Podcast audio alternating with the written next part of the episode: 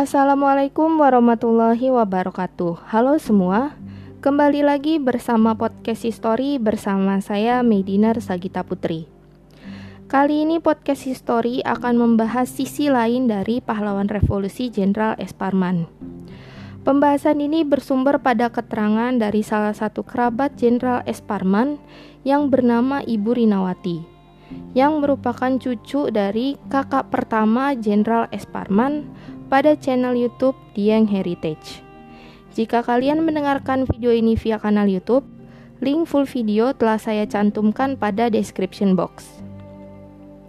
Baik, tanpa berlama-lama, langsung saja kita masuk ke pembahasannya. Jenderal S. Parman merupakan salah satu pahlawan revolusi yang gugur dalam peristiwa G30S PKI.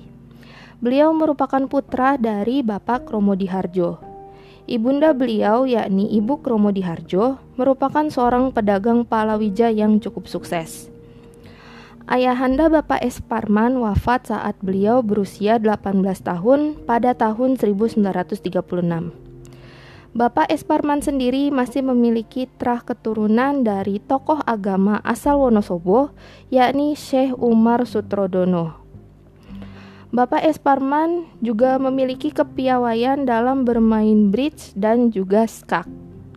Beliau dikenal sebagai seseorang yang sangat mencintai negaranya. Bapak S. Parman sendiri sebenarnya memiliki keinginan yang sangat besar untuk menjadi seorang dokter. Hal tersebut mendasari beliau untuk mengambil pendidikan ke Stovia di Jakarta. Saat beliau tengah bertugas ke Wonosobo, Beliau terbiasa untuk mengadakan rapat di sebuah hotel yang bernama Hotel Kresna. Dahulu, hotel ini bernama Hotel Merdeka. Rapat yang beliau pimpin tersebut biasanya dilaksanakan di wilayah utara Hotel Hotel Kresna.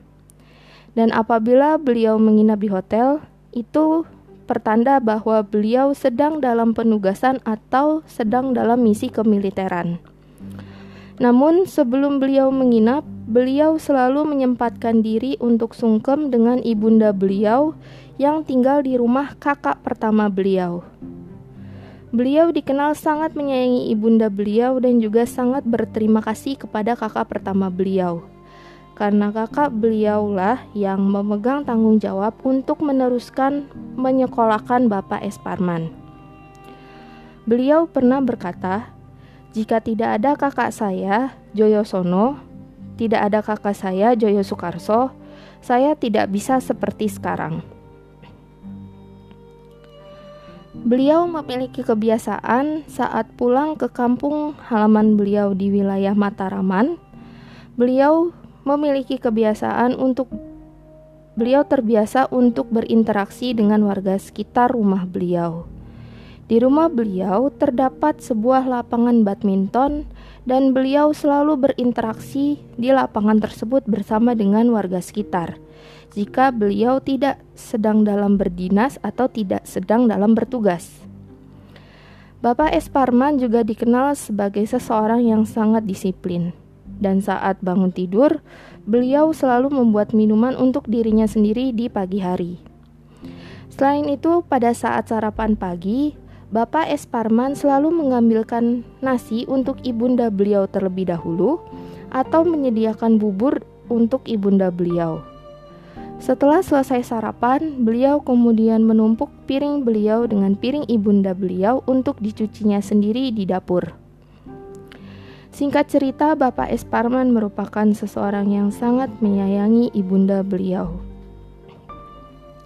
Selain itu, Bapak S. Parman juga dikenal sangat sederhana, ramah, dan tidak pernah membeda-bedakan orang yang ditemuinya. Beliau tidak segan untuk menyapa terlebih dahulu orang yang beliau temui.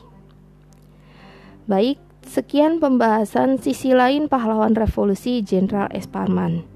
Jangan lupa like dan subscribe jika kalian mendengarkan podcast history via kanal YouTube.